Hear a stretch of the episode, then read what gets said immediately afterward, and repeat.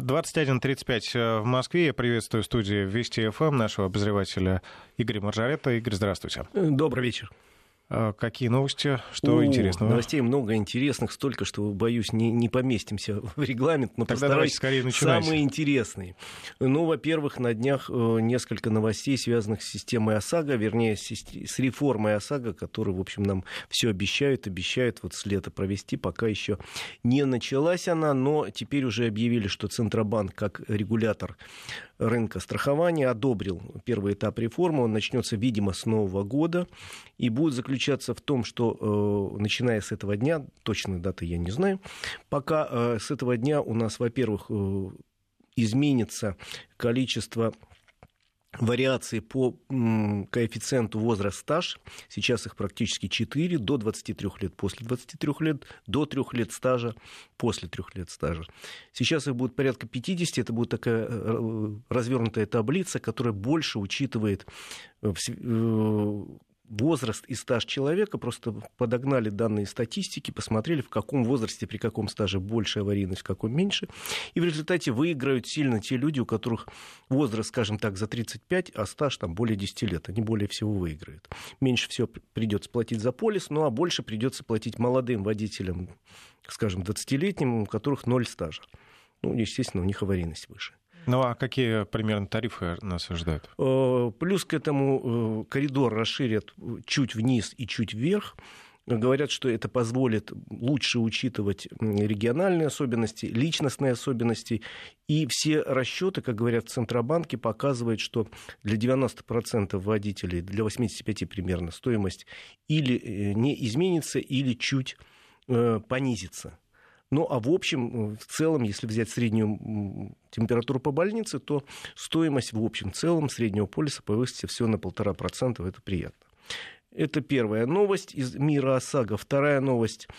Все-таки обещают нам в ближайшее время запустить пока в тестовом режиме камеры, которые будут отслеживать наличие отсутствия полиса ОСАГО. Никак не могли договориться по алгоритму. Теперь сказали так. Камера снимает автомобиль дважды с интервалом в 10 дней.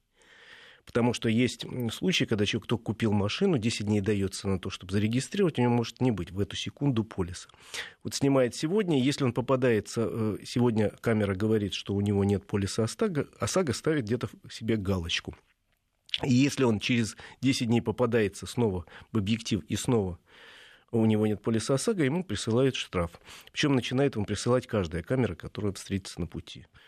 Пока несколько тестовых камер обещают в Москве, потом Татарстан должен подключиться, Московская область и другие регионы. Ну и третья новость, она совсем свежая, потому что объявили, что э, улучшится, скажем так, больше будут получать люди денег на ремонт автомобиля, поскольку у нас есть такой средний справочник, вернее, он называется как-то там, не помню, в общем, справочник, где э, стоит стоимость всех деталей всех машин. Это такая электронная штука, это не бумажный том. Единая, да, для Да, всех? единая методика расчета, и он обновляется раз в два года. Два раза в год, прошу прощения, два раза в год. Считаются средние цены по, по-моему, 12 экономическим зонам. Была жалоба, по-моему, в Татарстане, что не учитывает разницу между соседними областями, а не только 12 регионов, разница в ценах может быть и по соседним областям. И два раза в год это маловато. И вот сейчас объявили, что пересчитали досрочно цены, и средние цены в среднем увеличатся на 6,5%, то есть денег будут выделять больше на ремонт, людям будет хватать, наверное, больше. Ну, потому что раньше считали, что вот при ремонте вот эта деталь стоит 100 рублей, человек говорит, ну, не хватает, сейчас будет немного больше платить. Игорь, напомните, пожалуйста, сейчас есть ли такой вариант получения реальных денег вместо да, ремонта? Да, сейчас Еще есть, не отменили, да? Есть вариант, и многие выбирают деньги – и по разным причинам. Кому-то э, очень далеко ехать до того сервиса, который предлагают страх... страховые компании. Кому-то, в принципе, не нравится тот сервис, который предлагает страховая компания. У меня есть свой. Э, есть еще третья ситуация, она пока никак не решена. На Дальнем Востоке такой э, услугой практически не пользуются, потому что закон требует ремонт только новыми запчастями, только новыми. А на Дальнем Востоке 80%, 85% примерно парка — это старые праворукие японские машины, которым новых запчастей просто физически нет. Но в среднем по стране, говорят, примерно четвертая часть выбирает ремонт за деньги страховых компаний, остальные берут пока э, деньгами. То есть, по большому счету, человек, который выбирает э, натуральным да, возмещением, да э, выгоднее, ну, или, точнее, ему все равно, будут пересчитывать стоимость запчастей или нет, это должно Ему все равно это выгоднее для тех, кто берет деньгами, он получит больше денег на руки, которые пойдут ему на ремонт автомобиля. Вот такие свежие новости из мира ОСАГО. Я надеюсь, что в ближайшее время мы сможем хотя бы сказать точно, когда начнется реформа, пока нам объявляют, что с начала следующего года. Будем ждать. Э, есть и другие новости, довольно любопытные, их много. Э, я не буду говорить про желтую разметку, мы вчера достаточно долго в эфире говорили по этому поводу. Я э, приведу интересную новость из жизни американской. Сегодня президент Трамп выступил как защитник рабочих.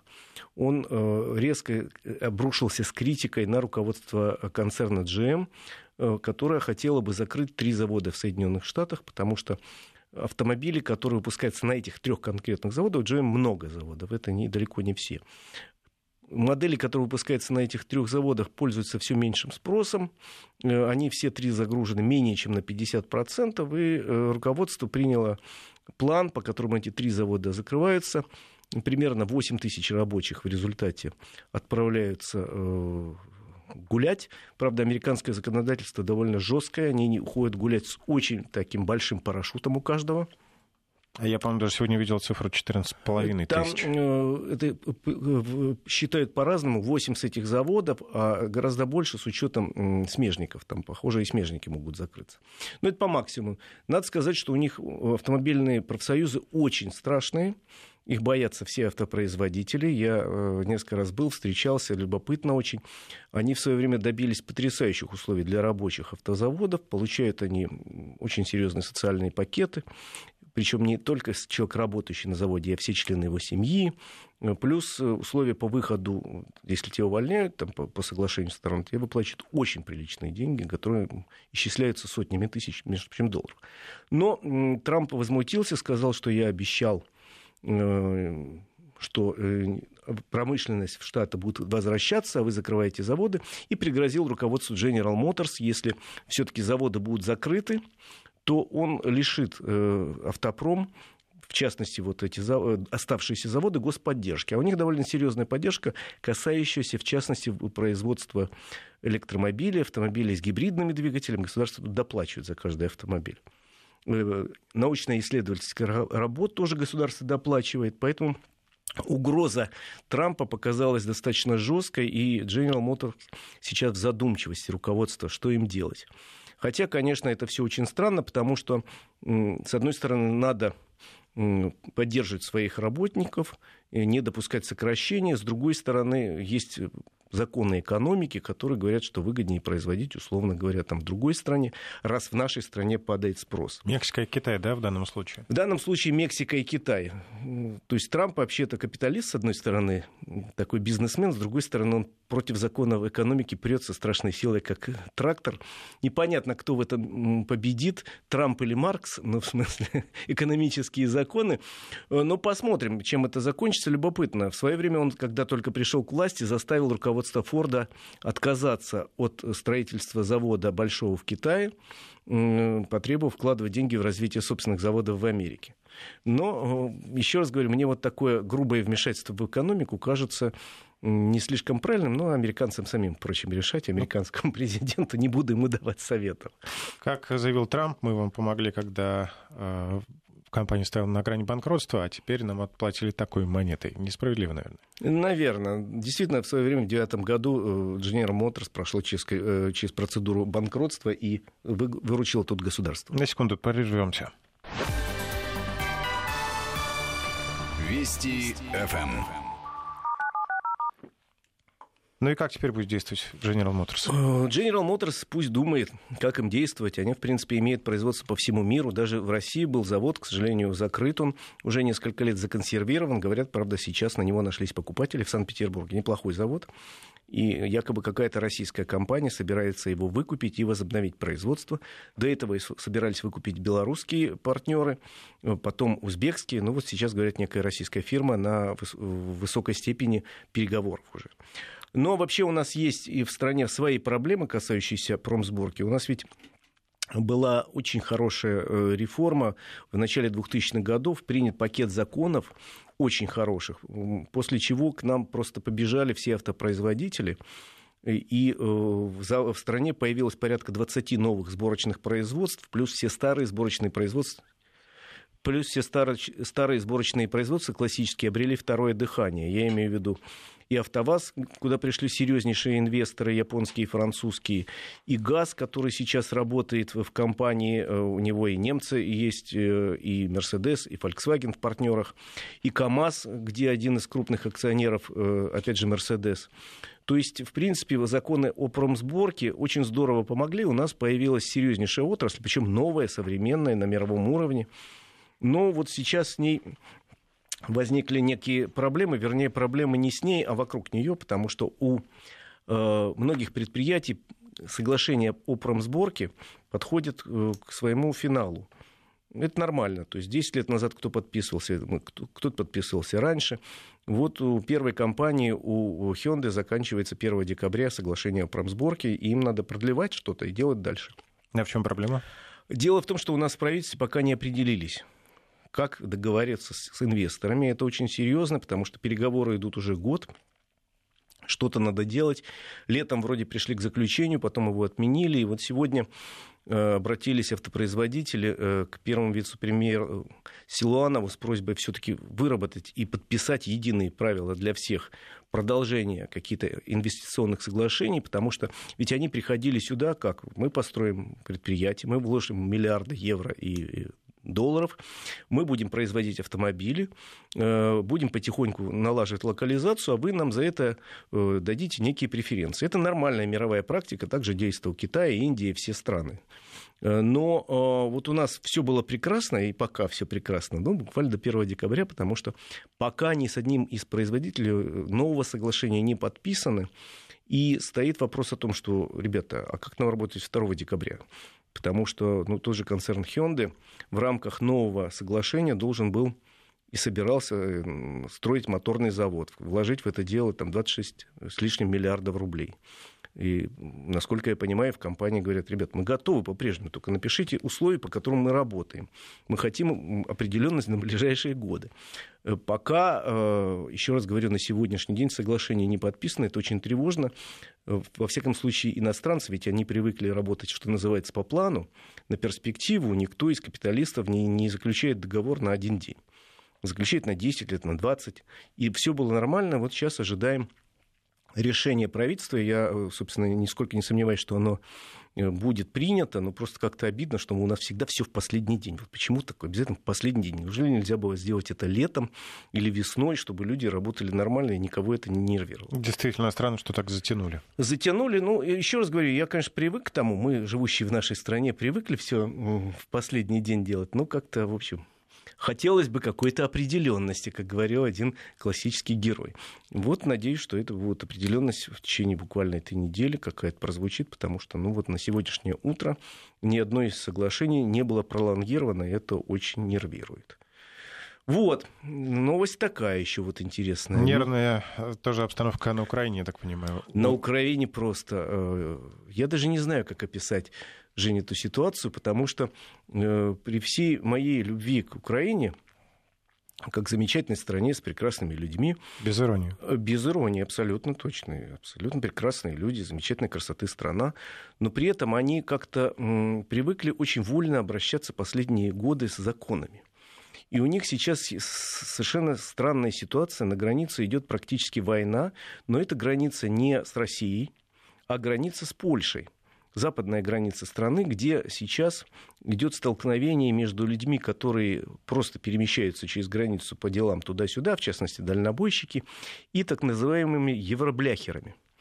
Что такое евробляхер? Это, это чисто украинское явление. Дело в том, что в нашей стране нечто подобное было, но было пресечено довольно быстро. Если помнишь, в 90-е годы вдруг появилось в Москве очень много машин с 39 номером. Калининградские машины, тогда в Калининградской области можно было возить автомобили, их не растамаживать. И люди ездили в центральном регионе везде, радостно, там можно, можно пошлину платить не надо, uh-huh. и все. Появились они, но государство достаточно быстро закрутило гайки. И все 39-е номера есть только там, в, в Калининградской области, а те, которые сюда приезжают, они уже растаможены. Такого нету. Потом у нас вдруг появились белорусские номера в большом количестве, нерастаможенные машины. Тоже закрутили гайку и исчезли. Потом вдруг появились несколько лет назад э, литовские номера, это наши гастарбайтеры очень любили ездить. Опять же, исчезли. А на Украине это явление, когда э, возили в страну нерастаможенный автомобиль на иностранных номерах, как-то государство не пресекло. То есть, ну, вроде как говорю, нехорошо это, нехорошо, но никаких наказаний не было. И сейчас, насколько я понимаю, в, в украинском парке, не слишком большом, больше миллиона автомобилей не растаможенных с, с номерами там, Польши, Венгрии, э, там, Болгарии, других стран. И люди ездят спокойно и плюют на то, что есть закон, который говорит, что надо автомобили растамаживать. И тут вдруг в какой-то момент государство украинское решило, что не, не, не дело, надо что-то гайки закрутить. И они пытались уже сделать несколько месяцев назад, но люди на машинах с иностранными номерами окружили здание правительства, там жгли покрышки, в общем, их отпустили, сказали, не, не надо, ездите дальше. А теперь в очередной раз попытались ввести таможенную пошлину, но эти люди сказали, нет, мы все равно не будем платить эту пошлину этому государству, и устроили сейчас в течение уже нескольких дней, идут стычки на границе, когда они пытаются перекрыть дороги к границе для других участников движения, жгут, опять же, э, шины, разбивают стекла, не пустим, значит, вот будем стоять, пока нам не скажут, можно ездить на нерастаможенных машинах. Но это абсурд, говорит о слабости, к сожалению, государства и о том, что люди привыкли к некой вольнице, а их никто не пресекал. Вот теперь они считают возможным в рамках этой вольницы перекрывать дороги, сжечь шины, атаковать э, здания собственного правительства и требовать соблюдения своих прав э, которые они сами себе придумали, не соблюдая те правила, которые государство, собственно, предлагает. Это очень печальная история. Печальная говорит, к сожалению, о том, что нельзя ни в коем случае э, такие вещи разрешать. Если уж написано в законе. Это уже, по всей видимости, становится традицией. Если уж написано в законе, надо платить налог. Ну, он мне может нравиться или не нравиться. Написано в законе, надо покупать полис ОСАГО. Я могу как угодно к этому относиться, но это моя обязанность. И если я не, не купил, я должен наказание должно быть неминуемо и неотвратимым в виде штрафа, допустим, или запрещения эксплуатировать машину. Ну, мало, все зависит от степени нарушения. Поэтому то, что происходит на, за, э, на западной границе Украины и Польши, как-то, мне кажется, ну, за пределами уже добра и зла, тем более э, оказывается, проблема есть у людей, которые просто за, по закону пытаются пересечь границу, там, фуры с продуктами, допустим, или еще с чем-то. Блокируется все, да? А блокируется дорога, невозможно провести. Это как-то очень неправильно, скажу так. Во всяком случае, я разговаривал с человеком с одним, он говорит, поляки просто в шоке. С той стороны, говорит, что у вас творится? Ребята, ну вы наведите порядок, а порядка, к сожалению, не видать. В шоке от того, что происходит на Украине со всех сторон, я думаю, со всех границ э, этой страны. Спасибо, Игорь Маржарет рассказал о самых э, интересных и важных новостях и про грядущую реформу ОСАГО, и о проблемах э, возможных у компании General Motors в США и о том, что будет у нас с промышленной сборкой у крупнейших автопроизводителей. Игорь Маржаретто был в этой студии. Спасибо, счастливо. Всем хорошей дороги.